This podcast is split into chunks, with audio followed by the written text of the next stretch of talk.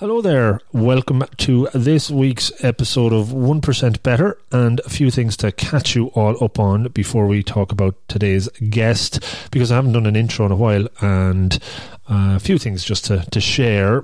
So, did you check out last week's episode with James Moffat on Ikigai and storytelling? Ikigai is around purpose and storytelling is what he's very good at.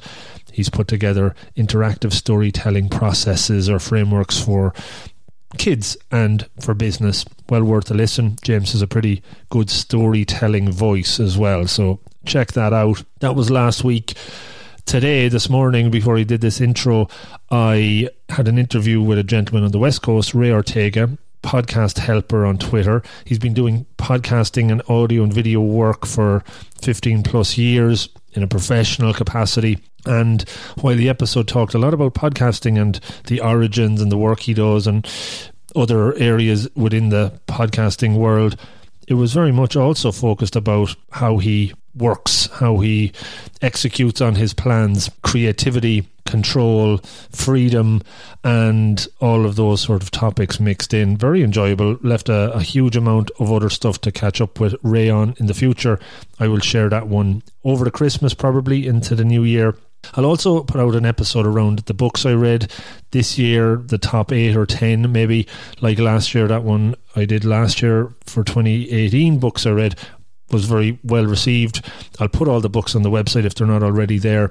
Read a passage or two out, maybe share a couple of insights and uh, hopefully you'll get something out of that. So, a couple of those coming up, a few other interviews done, and we'll release more episodes than normal over the holiday period, all going well with a bit more free time on the hands. And nice to share them out because t- maybe Christmas is a good time, bit of downtime. You might listen to more podcasts when you're out running with your new runners um, or your new Fitbit that you want to track and things like that you get over Christmas, perhaps. Okay, feedback is always good, and I always ask for it, but don't always get it. That's okay. You might get one or two percent of your listeners that give it. I got a nice email just today from a lady called Breffney. Breffney, thanks for sending it in. Great to hear you enjoy the podcasts. I mentioned running. You do a lot of running, and podcasting is brilliant to listen to on long runs for sure. So thanks for listening into 1% Better. You even mentioned the 864, which is still happening, but maybe not as frequent. I have a few of those lined up as well. Definitely get back in touch. Let me know if you have any guests that you think I should target for season four or other topics that maybe we could talk about. On Twitter at the moment, I'm uh, trying to entice Ronnie O'Sullivan, the snooker player, to be a guest because I have episode 147 coming up. I think he'd be a good fit. So if anyone listening has any links into Ronnie, or maybe send him a tweet and suggest he become episode 147's uh, guest, that would be wonderful. Um, but again, anyone at all, any topic at all that I haven't covered, I'll be building a list for season four that'll start in uh, 2020 early on, and that will hopefully be fun other things in 2020, I'm trying to do a revamp of the newsletter. It is an informational newsletter. It shares out the last few episodes, 1% better episodes. It also sends out um, the One Minute Mondays, uh, some blog posts which are ongoing, and hopefully make it a little bit more user friendly or interactive. One of the things I do hope to do next year is offer a listener, if you're interested in some coaching, uh, four session, free session. Um, to a lucky listener. Uh, but you have to sign up through the, the newsletter, and I can do a draw in the new year around that. More to come on that. But if you know of anyone that might benefit from a few coaching sessions in the new year, take a new direction in your career, go for that promotion, anything like that. As a qualified coach, I love doing that work with folks and thought as a nice thing to do, uh, offer out uh, a four session engagement, which typically costs a few quid. Um, I won't put a number on it, but if you're interested and you haven't signed up to the newsletter, do so. Drop me an email and uh, probably do a raffle type random draw at some point in the new year. Tell your friends about it as well. It's a good way to hopefully get more folks connected in and listen. Okay, so that's a good ramble, five minutes there. Today's guest, this week's episode, is with a lady called Maysoon Zayid.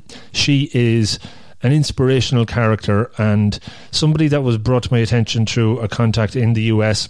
When I dug a bit more into her story, I was like, get this lady on the show if possible. I didn't think I'd be able to attract her, but she was kind enough to do it. She says she doesn't do many podcasts. She's a comedian, but she's also uh, a cerebral palsy sufferer, uh, has that disability from practically from birth. And she's from Palestine originally, and she lives in New Jersey. She said there's a lot of things going on in that, but she faces her challenges head on.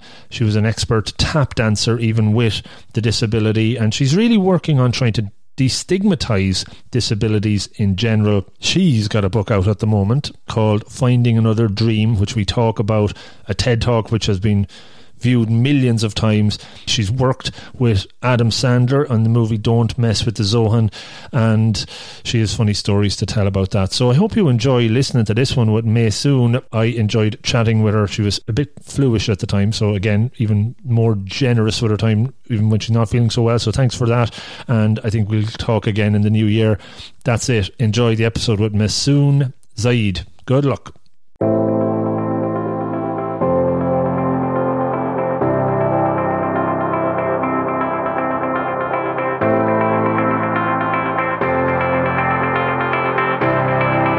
Welcome to another edition of the 1% Better podcast with your host, Rob O'Donoghue. Hey, folks, welcome to 1% Better, another week, another episode. And again, I'm jumping over the pond to the States, to New Jersey this time. And my guest this week is Maysoon Zayid. Welcome to the show. Nice to meet you brilliant to have you on. Uh, delighted that we were able to connect.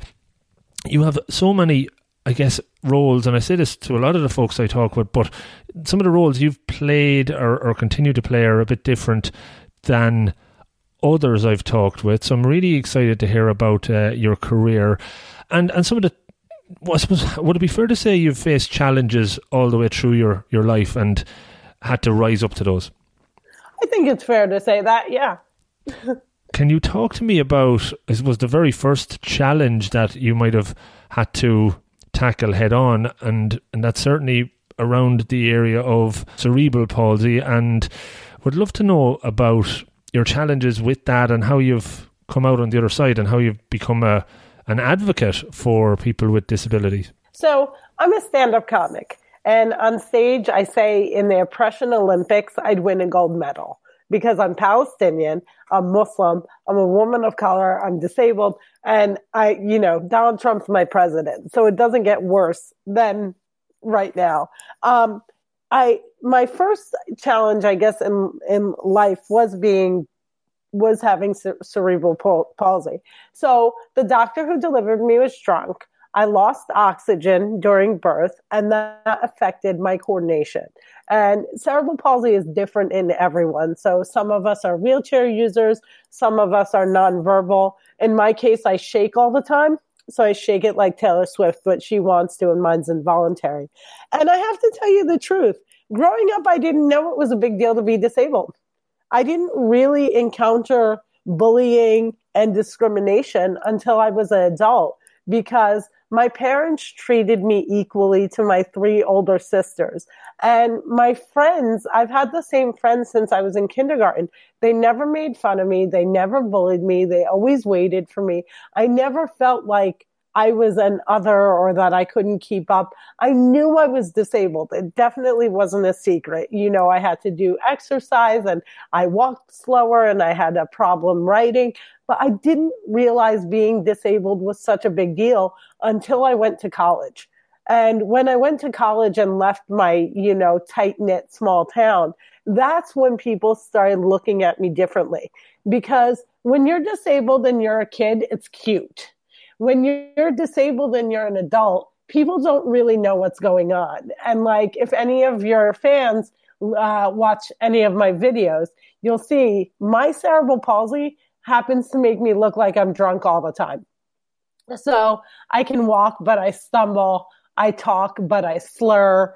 And so on and so forth. So a lot of people from the age 18 on just assume I'm drunk. So I go to jump in my car to drive and people will come up to me and be like, don't do it, man. It's not worth it. You don't want to take a life. And I'm like, okay, if I had drank, I would be walking straight.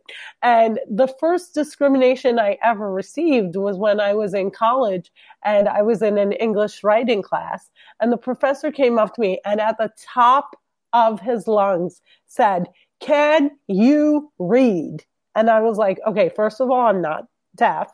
Second of all, yes, obviously I can read. I'm in college. And that's when I started realizing that being disabled in America wasn't all it was cracked up to be.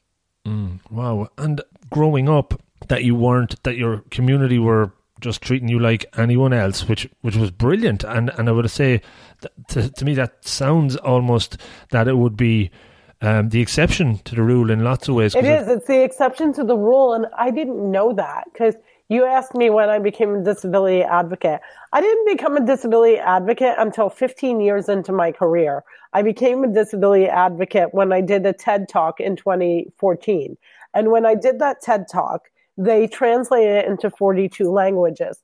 And people from all across the world and across America started writing me and telling me their parents were abusive. They treated them like a burden. Their parents sheltered them too much. They couldn't date. They couldn't find jobs. They couldn't find love. They couldn't. And I didn't realize how privileged I was because the way I was raised was the way that I knew. And for me to find out that so many other people were not accepted, that kids worldwide are bullied day and night, it never stops because we have social media. So they bully them during the day at school, then they bully them at night at home. I didn't know about that. I didn't know that in the United States of America, it's still legal to pay disabled people sub minimum wage. It's still legal to forcibly sterilize us. So all these things I didn't realize until I did the TED talk. My advocacy work started as an Arab American living in America post 9-11. So the first 10 years of my career, I was all about like creating positive images of Arabs and Muslims in media. And then I did the TED talk and I was like, oh, the disabled community is really under siege and I need to step up and do this. Yeah, I watched your TED talk. The ninety nine problems palsy is just one. Uh, that was a very powerful one, and, and, and really the title says says it all. The word disability. How are you around that? In uh, interested in your take on it. So um, I'm part of a big group of adults that believe that using the word disabled destigmatizes it. I don't like the word special needs. My needs are not special, they're needs. I'm not differently abled. I'm not a superhero who has different abilities, so I shake, but I can fly. I'm disabled.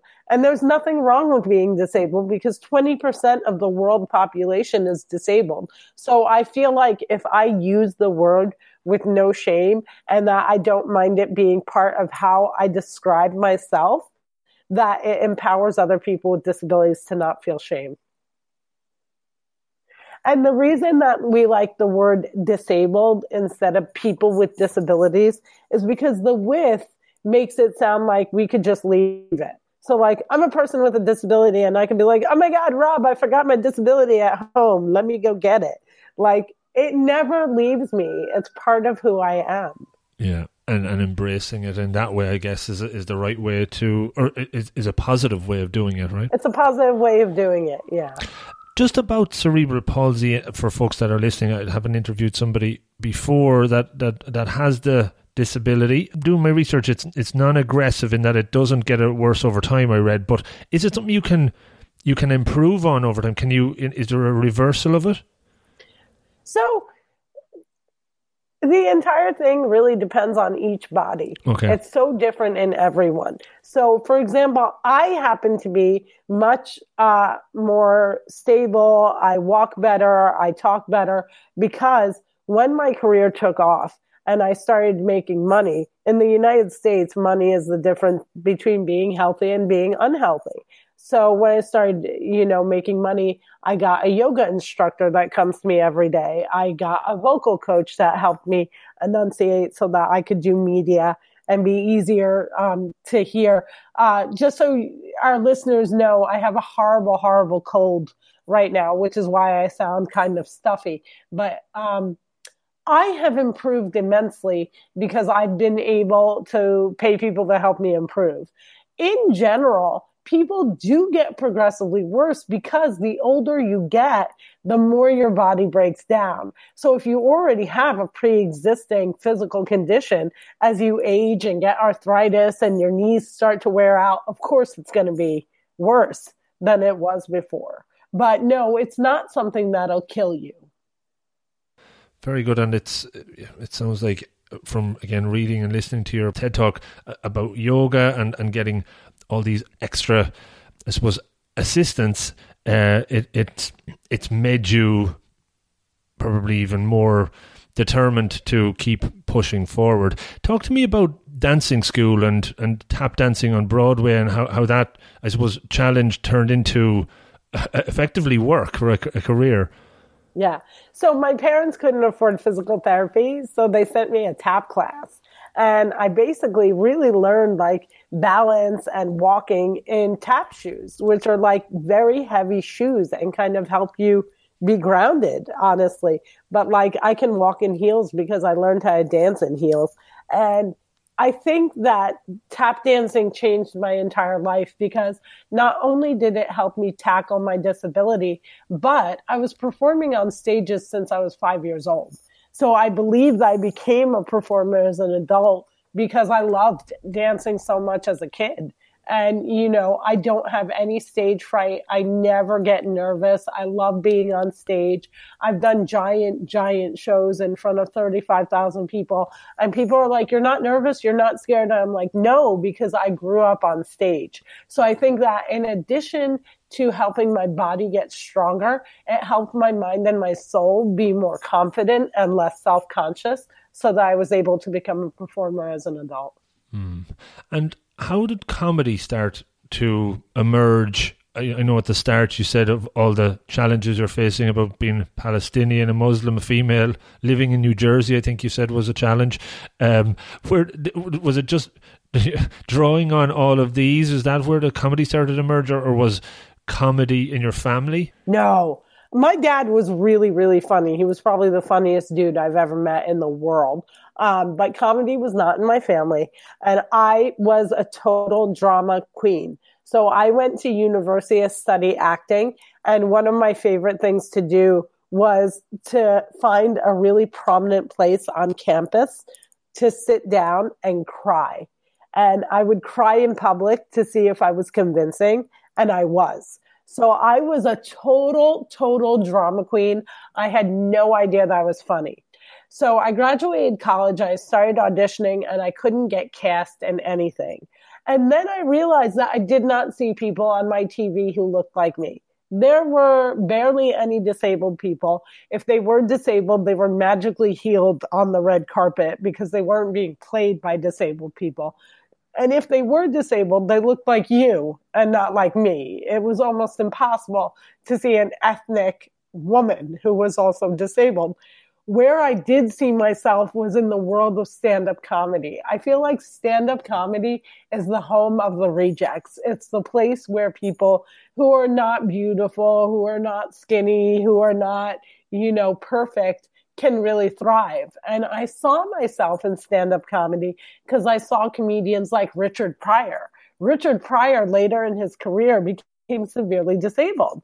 And so I was like, oh, well, if he can do comedy and he's disabled, then so can I. So I signed up for a comedy class. I had no idea what I was getting into. And apparently I had a natural talent um, because I guess they say that if you can act comedy, then you can do anything. And when I took my first comedy class, it was really easy for me to um, come up with jokes. I had really good stage presence. And by my third show, I was a paid comic. So it was the comedy class that taught me how to do comedy, but there was definitely an inherent talent. Um, so that's how I became a comedian, but I really didn't know I was funny until that first night in class. Now I teach comedy at my alma mater, Arizona State University. And I'll tell you, it can be taught. You don't have to be born with it. It can be taught. At the same time, some people will never be funny. Even though it can be taught, some people will never be funny. That's fascinating. I've interviewed a few comedians on the show as well, and I'm always interested in their their process and how they come up with material. Um, guessing from talking to you already, you have a, a, lot of material that just probably comes at you left, right, and centre, and you can make it funny. How has that developed? I suppose over the years, how have you honed your your approach to practicing or putting it together, practicing it, and then bringing it to the to the stage? So I write comedy every single day. Every single day, I sit down for at least an hour, two hours if I have them. I'm a touring stand up comic, so I fly a lot. So sometimes I use my flight time to do this. But every single day, no matter what, I sit down and I write jokes and I think of jokes. What I don't do is I don't memorize jokes. I don't do my set as if it's a monologue. I like to freestyle. I come up with stuff on the spot. And what I do is I have a bunch of jokes that I know can work, and I call those my staples. And I'll use that as like the beginning, the middle, and the end of my routine. And then everything in between is me just trying new things, me having a conversation with my audience, me trying to keep up with current events. So I like to make sure that my comedy is a conversation that's very natural, that it's not a performance, but just, you know, friends having a conversation and you happen to pay me. And uh, when you think about it, and again, you're natural on stage, you have great confidence from what you had said. How have you developed a thick skin, or, or was that always there if you didn't have a good show, if you bombed? What was the. So uh... I've never bombed, and I'm terrified because every comedian fails at some point and I haven't failed yet. By the way, I try not to use bomb because I'm Muslim and that's going to get everyone in trouble. Bad, bad word um, there, sorry. Yeah, bad word. I mean, you should know this from your people too. So I'll, I'll, I'll, I'll, be able to edit that out and put in a different so, word. I'll just uh, say fail. But I haven't failed yet.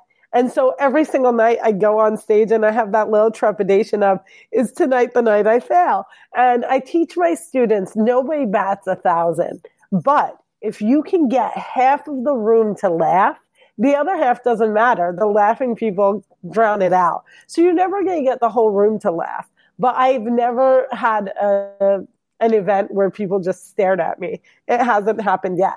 My comedy has evolved because I was a total dirtbag when I started out comedy. Um, my comedy idols slut shamed people, they fat shamed people, they used every slur in the book. I wanted to be cool like them. I used every slur in the book. And then later in my career, I realized that words matter, that I was hurting my audience, that I was invoking the worst moments of people's lives. And it wasn't worth it to me. I didn't want to hurt people. So I changed my comedy, not because I was censored, but because I wanted my audience to laugh and be happy and learn. And I didn't want to harm people. Now, if you're uncomfortable or I'm making you feel like you suck, it's because you do. you mentioned you wanted your audience to learn through the comedy. Talk to me a bit about about that. I'm interested. No, no, no. Even though I said that, I didn't mean it. Um, I want my com- my audience to laugh. If they learn something, that's great. But if they learn nothing, that's great too. Like I'm not here to preach. I'm not here to be a teacher or an educator. I am an entertainer. If while I'm entertaining you, you're like, oh, you know what? We probably shouldn't hunt and kill Muslims. That's great. Mm, okay. Well, I'm sure they'll learn something from from every show by the sounds of things. Yeah, but sometimes I just talk about, you know, squirrels. Sometimes there's really nothing to learn. It depends on my mood. Well, there's a lot of squirrel lovers out there, perhaps. Uh, talk to me about uh, you started a comedy festival around uh, Arabs, uh, Arab comedy festival back in the maybe fifteen or more years ago. What was the the motivations around that? So we just did our 16th festival, November 14th to the 16th, and my friend Dean Obeidallah and I founded it post 9/11 we wanted to combat the negative images of Arabs and Muslims in media. And we thought stand up comedy was the best way to do it because if you get people to laugh with you, they'll be less likely to kill you. And that's how we started the festival. And it was funny because when we started it, we had to like scour the streets and the internet and back in the day MySpace to find comedians because there was no such thing as Arab comedy. And, you know, our first year, we were lucky to find six people to put on stage. This year, we had 30 comedians and we had to turn people down.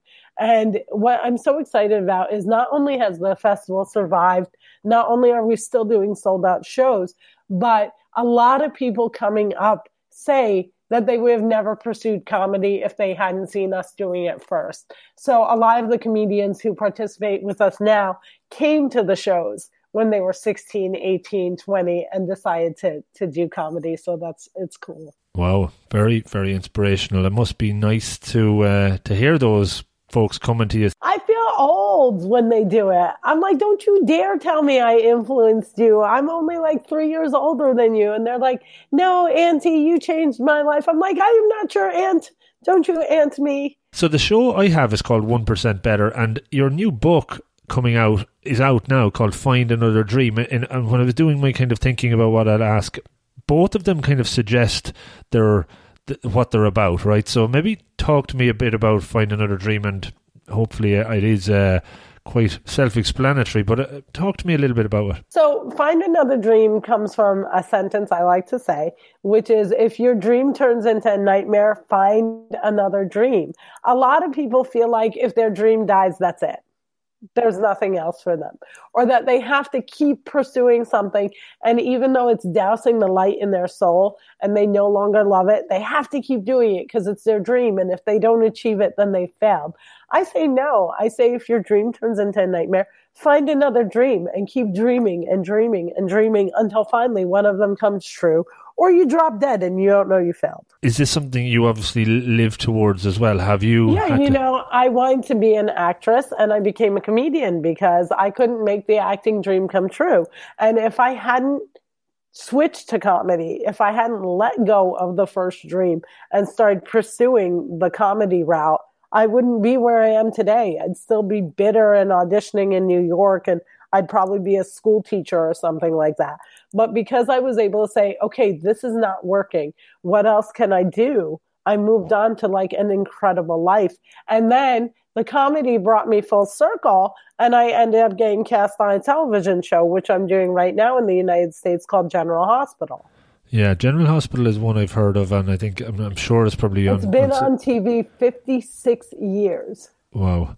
Yeah. That, so that was one of your original kind of uh, dreams, and now it's come into reality. When you decided to give up the acting piece, uh, talk to this question a lot as well. When when do you know it's time to quit? What what was the kind of trigger to say I have to to move away from this? I didn't love it anymore. I didn't love it anymore. I wasn't excited to go to auditions. I wasn't excited to memorize monologues. I felt like everything was futile. It was breaking me down when I said it douses the light in your soul. It wasn't fun anymore. It wasn't bringing me joy anymore. And that's when I realized like, this is killing me. I have to find something else. Definitely good advice there. Is there anything you're afraid of, Maysoon? I'm afraid of being kidnapped by a white man. So that's like a big thing that happens in America. So people get murdered all the time. That's fine. But in America, men that look similar to you, I'm not judging you or pigeonholing you. I'm just saying they look a lot like you. Usually they have glasses too. I take and these off. These are only reading glasses. but what they do is they kidnap people and then they put them in their basements and make them like live with them for like 14 years. And they make you like wear dresses and talk like their mom. And there were three women that were found and freed after 14 years of captivity. And because I'm a touring comic and I'm always touring by myself, don't get any ideas, people. Um, I'm always afraid that somebody's going to snatch me and make them live in my, make me live in their basement. Is that irrational? Um, I, am not here to judge uh, at all, but uh, you, you know, you're you're um, certainly at least I find when I get folks to share their fear, it, it kind of maybe brings down the level of. Uh, fear uh, as a result. Maybe people listening and they can hasn't. they can they can connect in with you uh, over Facebook and and maybe allay any of your fears and hopefully. You know, man, Facebook just increases that fear. Every day I get a hundred messages that are, you know, dudes saying, I love you and I shall own you.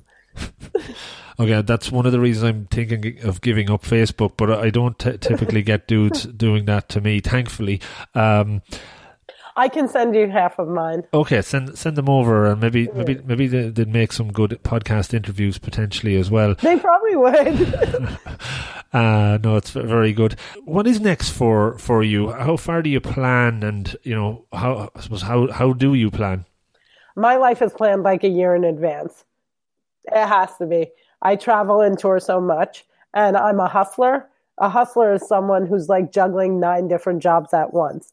So I have a children's book series coming out. I have a comedy series I'm developing. I'm a constantly, constantly touring stand up comic. I'm always on the road. I'm shooting General Hospital, the television show still, and I'm producing my comedy festival. So that's what I have coming up. Wow, definitely keeps you busy. And I think it's good to have all those goals and, and plans in place, uh, keep you focused. And I think all the things that we didn't talk about in the interview today, your listeners can hear on my Audible book, Find Another Dream. Absolutely. It's really cheap and it's available uh, worldwide. I will be sharing links with that for sure. And I, I will be driving. We've been on the bestseller list for five weeks. And one of the happiest moments in my life was week three. I beat Donald Trump Jr. on the bestseller list. I was five and he was nine. And he had this huge press machine behind him and he was doing television appearances and his bad dad was tweeting advertisements every day. And I beat him. Well, that's that's definitely grounds for celebration straight away. Uh, hopefully, people listening go out and purchase the the book to keep him below you if if nothing nothing else. Well, they always say never compete against anyone else, just compete against yourself. I say no, man, compete. Compete. competition yeah. is good. It'll drive you Win. forward. Win. A couple of final ones to wrap up, Maysoon. You, you're you're obviously inspirational to lots of people from different walks of life. Who inspires you? Oprah Winfrey. I love Oprah Winfrey so much. I think it's incredible to see a woman of color who started with so little become such an icon. I think that the work that she does is work for good. And I clearly emulate her career and her style and her vibe. Um, my dad was really inspirational to me. He was super kind and he was such a good dad and such a perfect example of what a parent should be. My mom inspires me because I fear her because failure is not an option. So I'm inspired to always excel so that my mother doesn't uh, nag me about failing. And my cat inspires me because she's really expensive to take care of and she gets me to hustle so that I can uh, buy her treats. You uh, worked with a lot of amazing people as well. Adam Sandler is one. I believe you had a role in Don't Mess with the Zohan. I didn't get to check that out, but maybe talk to me briefly about how that all came about. It was a comedy dream come true. Uh, five years into my career, I got cast in a movie called You Don't Mess with the Zohan. I had a really good part. It was a speaking role. And I'll never forget, I walked on set and it was Adam Sandler, Rob Schneider, Chris Rock, Kevin Nealon, Kevin James. It was like comedy heaven. And it was such a privilege to work with like the most talented people in the business. So many of them were Saturday Night Live um, veterans. I learned so much being on set. But the best part about You Don't Mess with the Zohan is Adam Sandler is actually cool. He's funny in real life without trying. He's humble. He's generous. And he's just like a like so much fun to work with. And I think like when you know someone who is so affluent, so successful, you expect them to look down their nose at you. And instead, he was just an equal. And it was such a learning experience to say, if I ever get to that level, I'm always going to be like Adam Sandler. Brilliant. Yeah, no, that's really cool to hear. He does come across uh, like a really nice guy, and it's great to hear from somebody that's worked with him to, to kind of back it up. And I spent a lot of months with him. So, you know, everyone can look like a nice guy for one day. Sure. But if you're a nice guy for three months, then you're the real deal. Yeah. Brilliant. Look, Maysoon, thanks so much for taking out 30 minutes. I know you're not feeling well, so I, I really appreciate the time you've given. Uh, it was lovely to hear your story. And I really enjoyed it. I hope you. I appreciate your patience so much because I'm kind of like backwards when it comes to technology. So I don't have Skype. I don't have an iPhone and you have to add me on Facebook to be able to do this. So I appreciate your patience in No. making sure I could get on the air with you. At and all. let's do this again someday when I'm not in a flu fog. Absolutely. Have you toured uh, Europe or Ireland yet? I, I haven't been to Ireland yet. I did a show in Liverpool and looked lovingly at Ireland over the water. I, I wanted it. I would love, love, love to do a show in Ireland because, like I said, as a Palestinian, I've always been interested in your culture. Um, I did shows in Brussels. I did show in Rotterdam and London and France, but I haven't been to Ireland yet. Okay. Well, look, we'll we'll make it happen, and the Hook next time up. we can do it. Uh, we can meet in person and uh, do a round two then. And I've never done Edinburgh because I'm never going to pay to do my own show. Well, that good, good, a good, a good decision there. Um, Yeah. I, I don't think you'd have to do to pay to do your own one here in Ireland. There's there's No. there's a there's a good number of comedy festivals in, in Ireland, and it's growing all the time. So, um, Well, anything you think I should look into, send it my way. I will, I will indeed. You're There's- my new Irish agent. I have just kinged you that. G- give me 20 percent, is it, or what's the the going rate for? 10%. It's 10%. Oh, it's ten, is it? Okay, I right. give my well, agents 10%, my lawyer 5%. all right. Well, I'll take ten, no problem Okay. whatsoever. Great stuff, Maysoon. Thanks so much. Have a great rest of the day, and I look forward to sharing this uh, as always with the listeners. I can't wait to hear it. Thank you so much. Thanks a lot. Thanks a lot. Goodbye. Good, good luck. Bye-bye. Bye bye. So this is the outro of the podcast, guys. You got to the end, and that is great. Please hang in here for another couple of minutes. I know most people won't, but maybe there's something here of interest. So check this out. First off, thanks so much for listening to this one, as well as maybe the hundred or so that's gone before it. Why not check them out if you haven't already? There's lots of good stuff in there. The whole podcasting journey for me has been a huge learning, and I'm trying to help you guys learn and improve as well. So much has changed over the last few years since I started it. I've really realized lots of the goals that I put out there and then realized so many unexpected benefits as well. And I think anytime you take on action towards a goal, you're going to pick up lots of things that you didn't expect along the way, and hopefully they're good things. In this particular episode, was there any one or two things that jumped out? Maybe you could take a pen and paper out right now because this is something that you might think of during the episode but never do. Do it now. Take it out. Write down a goal that you're going to set yourself as a result of something you learned from this episode. Put a plan in place and then work towards it applying yourself deliberately over time, take ownership, build a habit, improve, get 1% better, share accountability with somebody you know in a buddy system, and learn and grow and improve. That's what it's all about.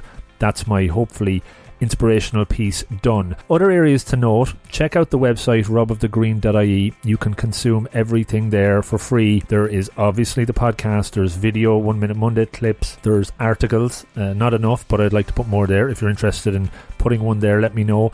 And there's a Get Better app page, which I'm starting to add new content over time. There's a feedback page if you want to email me, rob at robofthegreen.ie instead. But it's all about trying to engage you and get you to a place of improvement. So I'm open to feedback. As I said, ways you can help me is by following me on the socials at robofthegreen.ie is the website or at robofthegreen on all the social platforms. Subscribe to the podcast on any of the apps that you might listen to it on.